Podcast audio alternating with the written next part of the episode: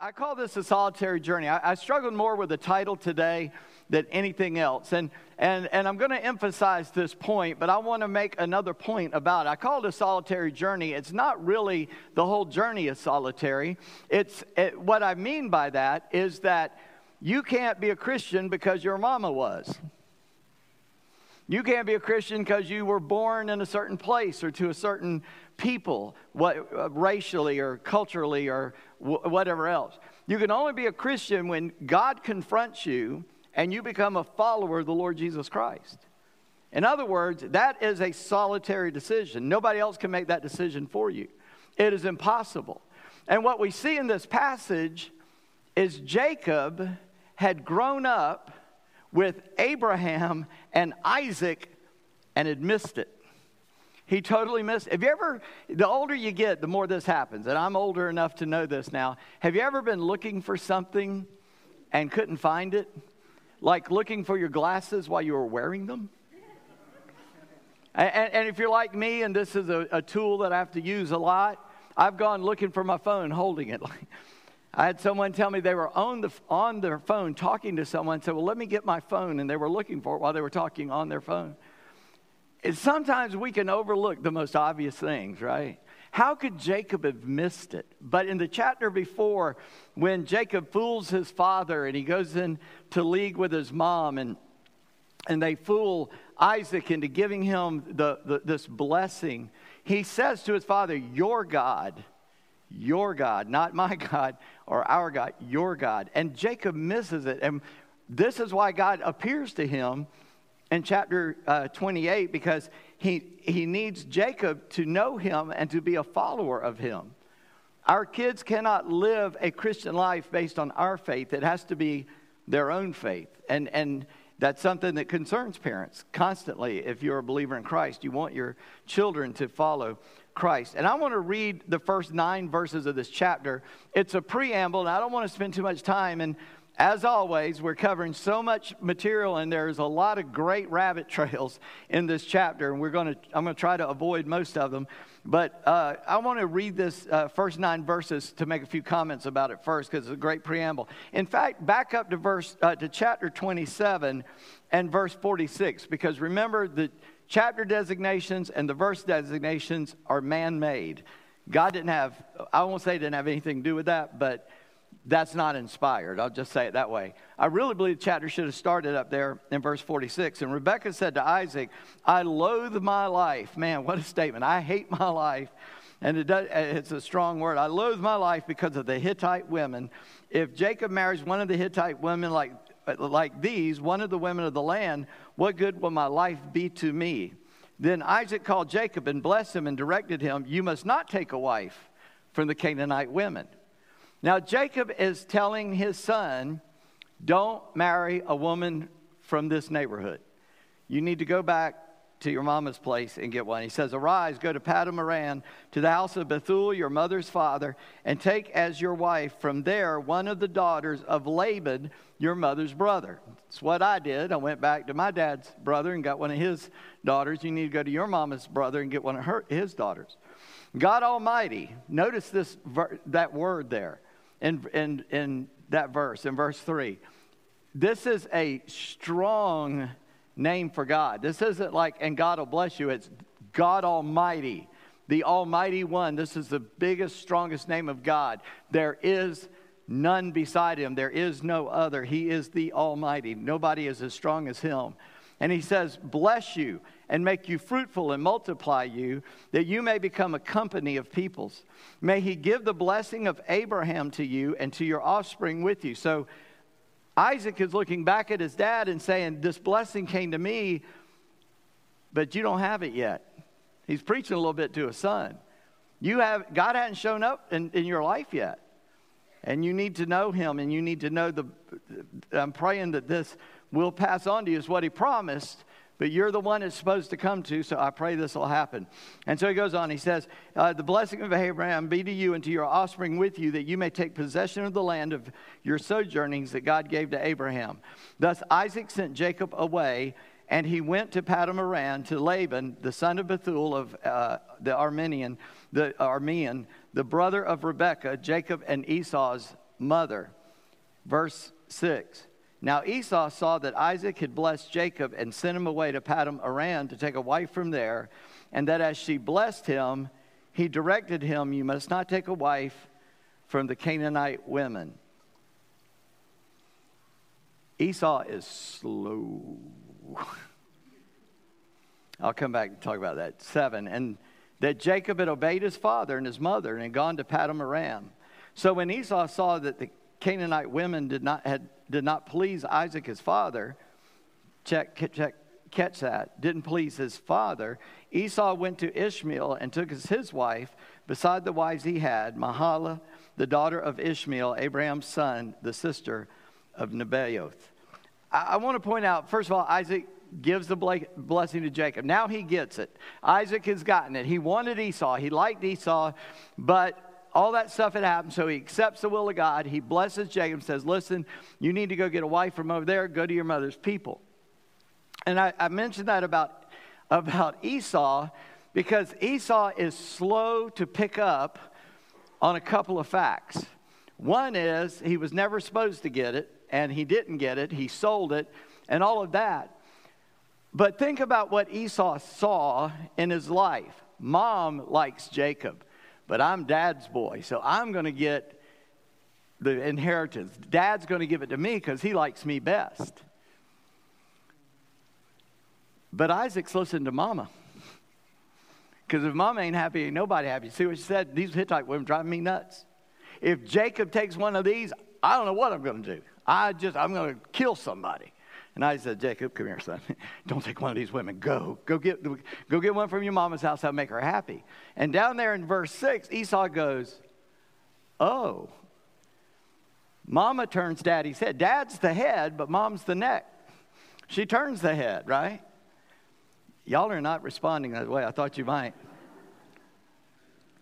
You think all these guys were just spiritual giants? No, they're like you. gonna keep mama happy. And so when he, it says there, when he saw that his mom had said, You must not take a wife from the Canaanite women, and that Jacob had said that, I mean, Isaac had said that to Jacob, he goes, I know, I'll go get a relative. And he goes to Ishmael's family. Remember Ishmael? Isaac's half brother that also was not chosen by God, who also went off and did bad things. I'll get somebody from dad's family, but that's still not going to help him any. It's just crazy. You cannot get the will of God by trying to do something God didn't say do. You can only follow the will of God by doing what God said do. So I hope that just kind of sets up. So Jacob is taking off on this journey. It's a five to 700 mile journey. I read one place said 500 miles, one place said 700 miles. So let's just split the difference. It's five to 700 miles. And Jacob had not seen God up to now. And by the way, let me give you something to take home with you. And this is it. Please, yeah, there you go. If you've encountered God, you'd know it. I, I, there was a old little story uh, about a guy coming down during a revival time and praying at the altar. And he said, Oh, Lord, come to me. Lord, Save me, and Lord, let me know it when you get here. let me feel it when you come. I think sometimes we think, oh, you say a simple prayer. It's like a formula. It's sort of like going to the grocery store and you, you pay the price of a prayer and you buy the salvation and you put it in your pocket and you take it home with you and just hold on to that membership card until you die and you get to heaven and say, well, see, I prayed this prayer when I was 8 or 12 or 15 or 22 or whatever. So you got to let me in because I bought the salvation by paying for it at the register by praying, praying for it. And that's not what a relationship with God's all about. A relationship with God is to know Him personally, to intimately walk with Him every day, to get into His Word and let Him speak to you. And Jacob had totally missed it. Uh, Jacob had missed God. I, I, I, had it written that way. We re- re- rewrote it. Can you put that first thing back up there? Or the first thing up there? The next thing. Sorry. Jacob misunderstands God. It just wants you to get it. He didn't miss God in that, like, oh, there he was. But he, it's not like he missed God that, oh, I've missed God. He missed God like he missed him. It was right there. He was obvious the whole time. There's Isaac. Abraham, listen, Abraham didn't die as soon as Isaac was born, and, and Abraham was still alive when Isaac is born. And so he probably heard from Abraham himself about this God who had called him out and told him to go to another place, and this Almighty God that had revealed himself to him. Jacob had grown up around God. Isaac and, and Abraham had to have told him. It doesn't say they did, but he had to have done, they had to have done it. I mean, what else do you have to do back then? I mean, there's no TV or movies or eh, they sit around and, well, Dad, tell me about your family. Well, son, you got to understand where we come from and what's happened. And they told him these stories, and yet he had never quite got there. He had lived on his own deceitful ways and trickery all his life. And somehow he had missed knowing God himself. And down in, in verse 10 is where we're kind of starting there. By the way, look back in 27:20. I said this, but I just want to give you the reference. In, in chapter 27 and verse 20 is where uh, uh, Jacob says, But Isaac said to his son, How is it you have found it so quickly, my son? He said, Because the Lord your God has granted me success. Your God granted me, not my God. I don't know who I serve, but your God gave me success. And, and, and so he had somehow missed knowing God. And we look in verse 10 of chapter 28, and Jacob left Beersheba and he went toward Haran. And when he came to a certain place, I, I want you to understand, I, I don't want to make too big a deal out, but I just want to let you know in this chapter, we don't know where this is until later. And it's as if God is letting us know He doesn't want you to know it's a certain place because what happens? I, I, I, will tell you what, what does happen. I've, I've seen it happen in my own lifetime. I believe it was Brownsville, Texas, and supposedly this is back in the 70s, 80s. A revival broke out. It was, and I don't remember all the details, so forgive me for that. I want you to get the point, not the details. And people from around the country traveled there to see the revival. I think God wants us to know you don't have to go anywhere else to find God, He's right where you are. And that's going to be the point of Jacob's staircase, Jacob's ladder. It's really a staircase, but Jacob's ladder. It's not like a little wooden ladder and the angels are, excuse me, pardon me, can go up and down. It's a big old staircase because we'll see why in a minute. But, but somehow Jacob had missed God, but he comes to, and the Bible says, a certain place. He comes to a place where God's going to meet him. Let me just tell you something, friend. It, if you are, if you don't know Christ, God will bring you to a certain place, and you'll know it when you get there. So where is it? I don't know. it's different for all of us. But God will bring you to a place where you'll realize that everything about you isn't good enough. Everything about you is messed up, and that there's only one person who is ever perfect, and that's Christ that there is a God, that He loves you enough, He came to earth and died for you, and that He will face you with that truth, and you will either accept that or reject that. And I don't know how many times God might ever do that for you. Maybe once, maybe a thousand, I don't know. But the Bible does says does say that there's some God just says, okay, that's enough. They didn't. Accept, oh, I'm done. And they never do come to that spot where they receive Christ and, and, and know him. But look, look what happens when he gets to a certain place. It's, to me, it's very interesting. Um, and he came to a certain place and stayed there that night because the sun had set. Now, remember when, when Abraham sent his servant to get a bride for Isaac? Man, it was a huge caravan. It does seem that, I, that I, uh, Jacob is walking alone. And that's why we call it a solitary walk. He, he, he's going by himself.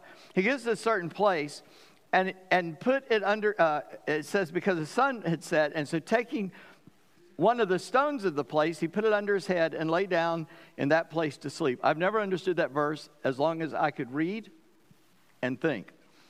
How do you use a rock for a pillow? and now I'm an adult, I want to say, how bad off is Jacob that that's good enough?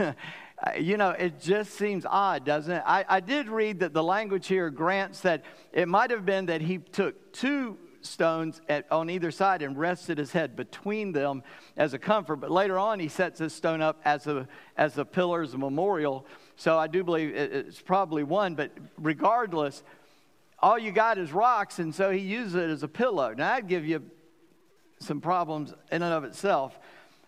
But look at verse 12.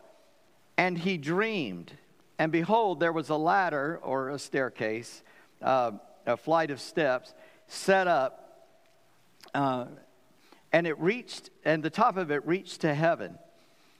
And behold, the angels of God were ascending and descending on it. And behold, the Lord, and that's all capital, Yahweh stood above it and said, I am Yahweh, the God of Abraham, your father, and the God of Isaac, the land on which you uh, lie, I will give to you and to your offspring. Your offspring shall be like the dust of the earth, and you shall spread abroad to the west and to the east, to the north, to the south. And in you and your offspring shall all the families of the earth be blessed.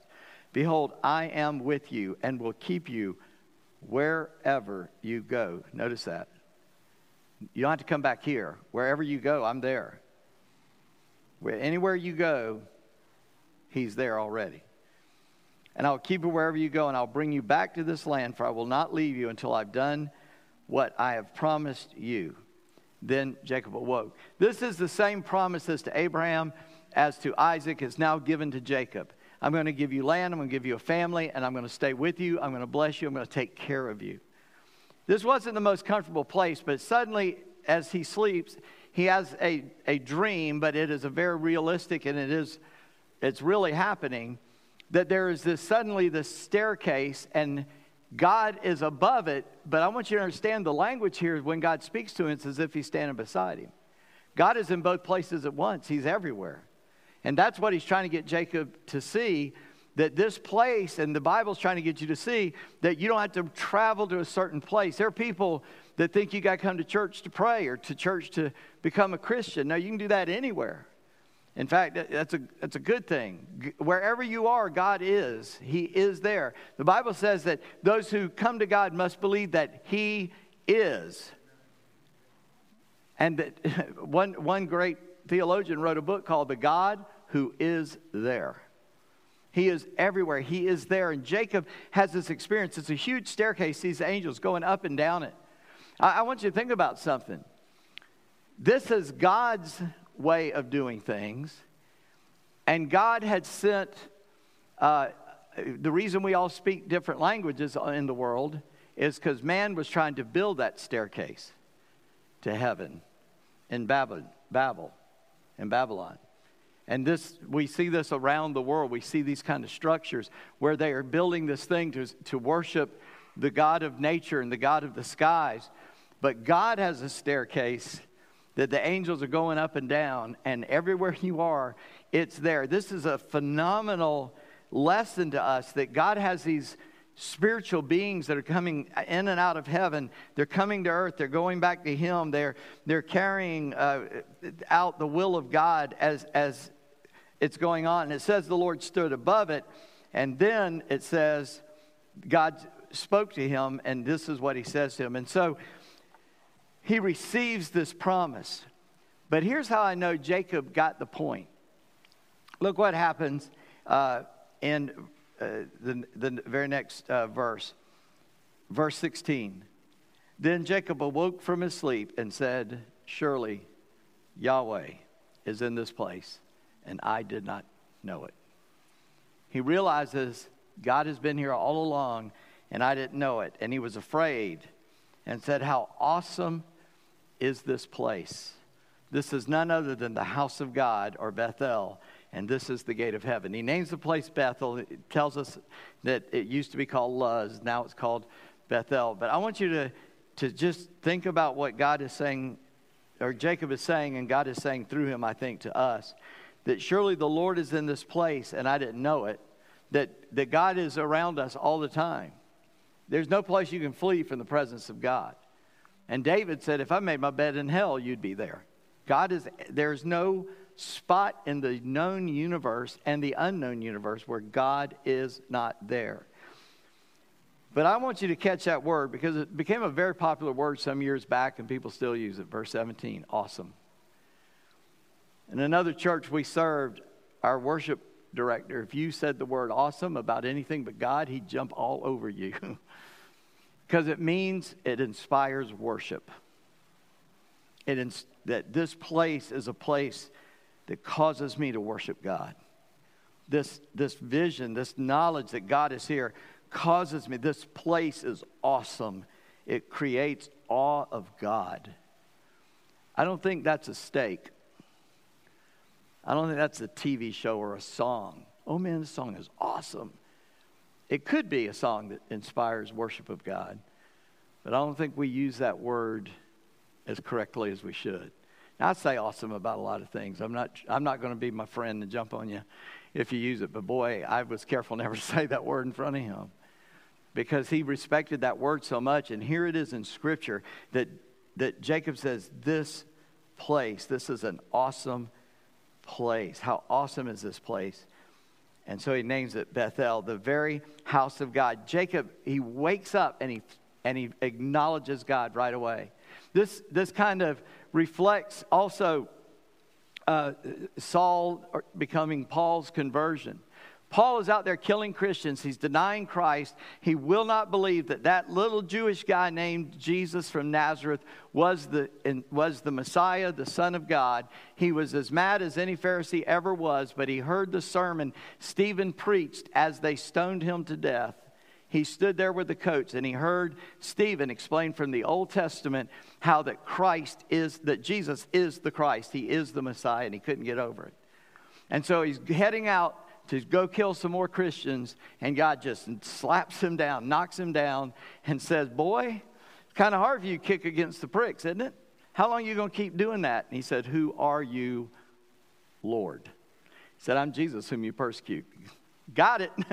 Don't have to ask any more questions. I know what I've done now. I know who you are. It's a, it's a very similar experience. Jacob has been denying God. Oh, my grandfather, he's senile. My dad, he's crazy. They didn't see all this. And now Jacob has an experience where God confronts him with his presence. By the way, you think this is just for Jacob? Uh, let, let me read you a verse out of the book of John, which is in the New Testament. That might excite you. Jesus is calling some disciples to follow him. And in uh, chapter 1, uh, the Bible says, uh, down in verse 43, the next day Jesus decided to go to Galilee, found Philip, and said to him, Follow me. And Philip was from Bethsaida, the city of Andrew and Peter. And Philip found Nathanael and said to him, We found him of whom Moses and the law and all the prophets wrote, Jesus of Nazareth, the son of Joseph. And Nathanael said, can anything come, good come out of Nazareth? I don't know what community you think is the bad community, but that's where Jesus was from. He, most people don't ever see the, the, the Jesus of the Bible. We think of him with a halo floating around in a white robe all the time. He came from the worst part of Israel, poor.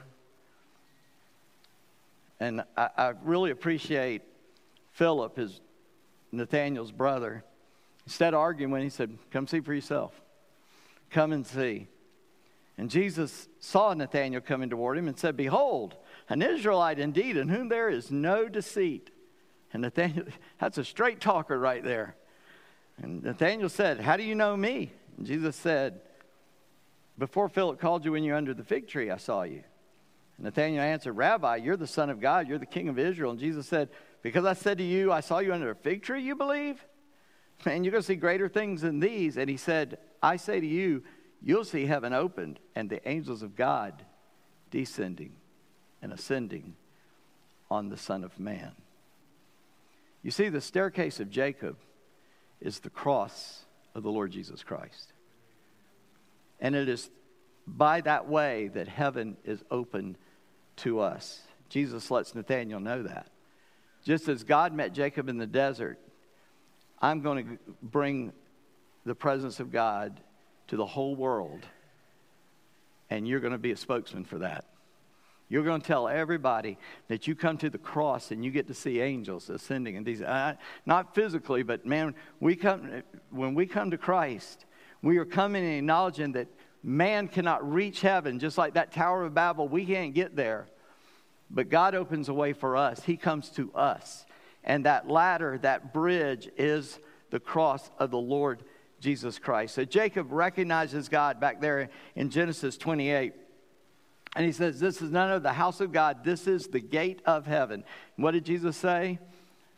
A thief comes in by, through the window and slides in it. I'm the door, I'm the gate. I open it, I close it, the sheep come in and out through me, right?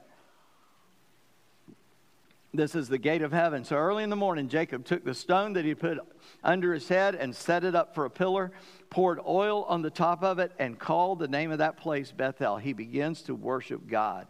He pours oil on it, uh, which is symbolic of the Spirit of God. But the name of the city was Luz at the first, and Jacob made a vow saying, The word if in the Bible, whether Old Testament or New Testament, can also be translated since. And I think in most places, I'm not smarter than the guys that translated this for me out of Hebrew, but I think they missed it here as well.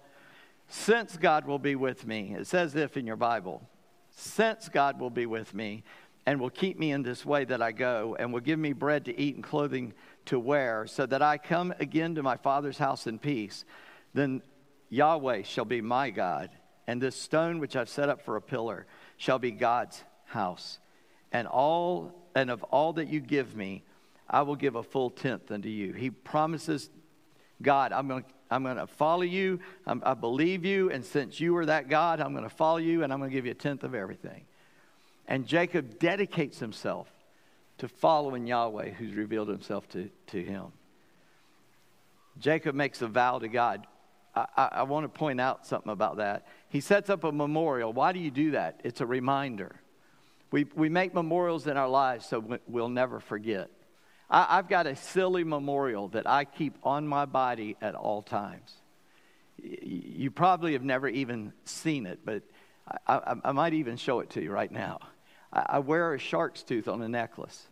And you think that's because I'm from the coast, but it's not. One time, many years ago, somebody asked me, Could I preach a revival? And I said, Sure. Got the date set. And then later on, I found out that I failed to check on what was our schedule. And our schedule was there was a vacation plan that same week. I couldn't get out of my commitment.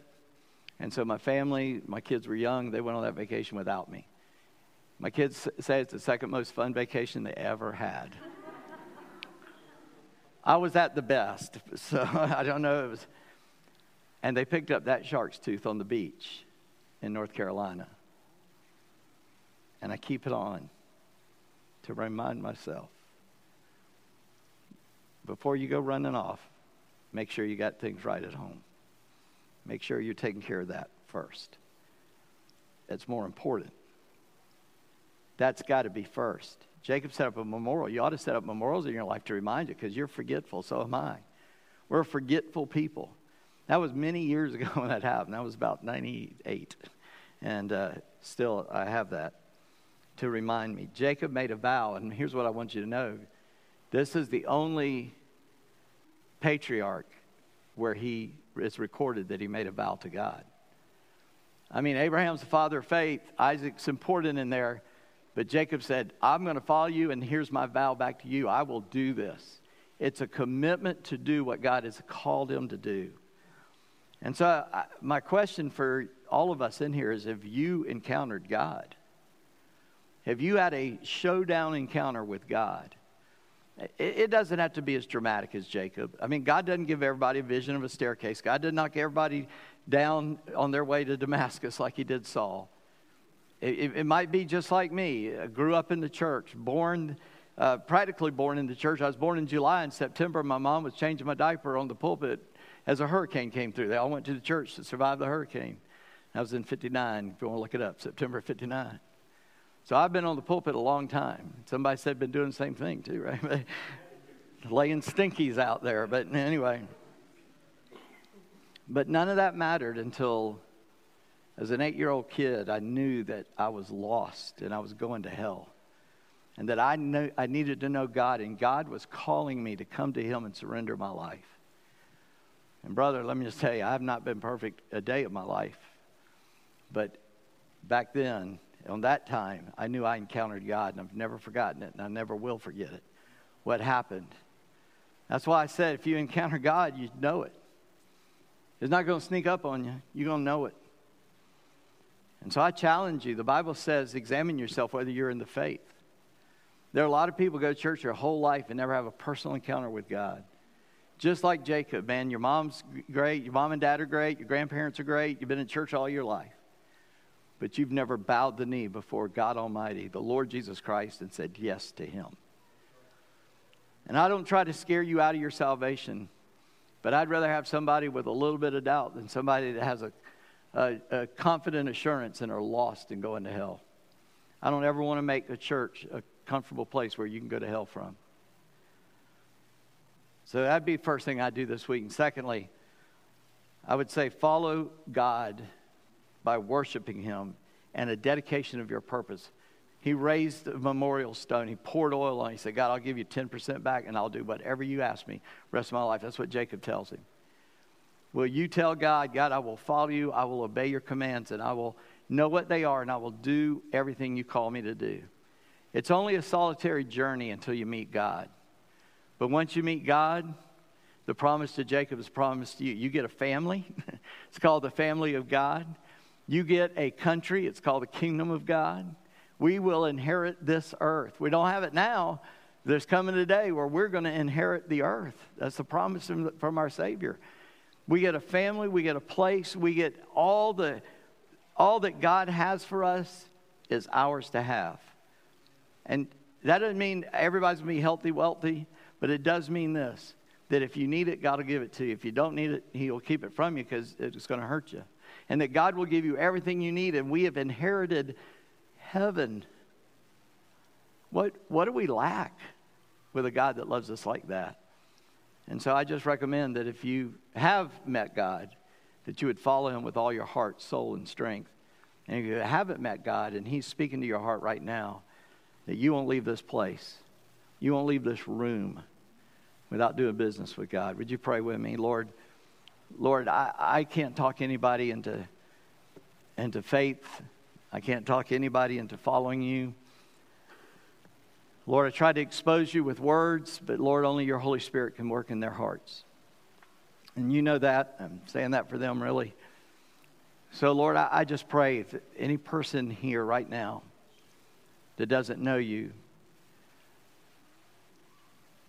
that, Lord, your Holy Spirit would speak to them in a strong and mighty way. That, Lord, in this very moment, that they will say yes to you. Lord, we don't need to see staircases, all that. We, can, we know the cross was there. We know this is the most provable fact of, it, of history. That, Lord, you hung on that cross way back. And as the Son of God and Son of Man, as the perfect man, you put aside deity and you died for mankind that we could have you as our reward and we would know God our Father and that we would be a family together in you. So we thank you these promises to Abraham and Isaac and Jacob are also to us. We have a family. We have, we have a place. This whole world, you said in Psalm 2, that you're making the world your footstool, that all the nations will come to you. And so, Lord, we look forward to that day when it comes. But until then, we are like Abraham, Isaac, and Jacob. We sojourn in a foreign land. We're not members of this land, we're members of the kingdom of God. And right now, we're strangers and aliens as we walk through this land, and we walk through it not blindly, but Lord, by faith, but not with the eyes of flesh. For what we see with our eyes fools us, but what we see with the eyes of faith is the truth in your word. So, God, I just pray for anyone who doesn't know you in this moment right now that, Lord, they would turn to you and receive the promises that you've given. And as you said in 2 Corinthians in the first chapter, as many as may be the promises of God in Christ, they are yes. And by the Spirit, we give the amen.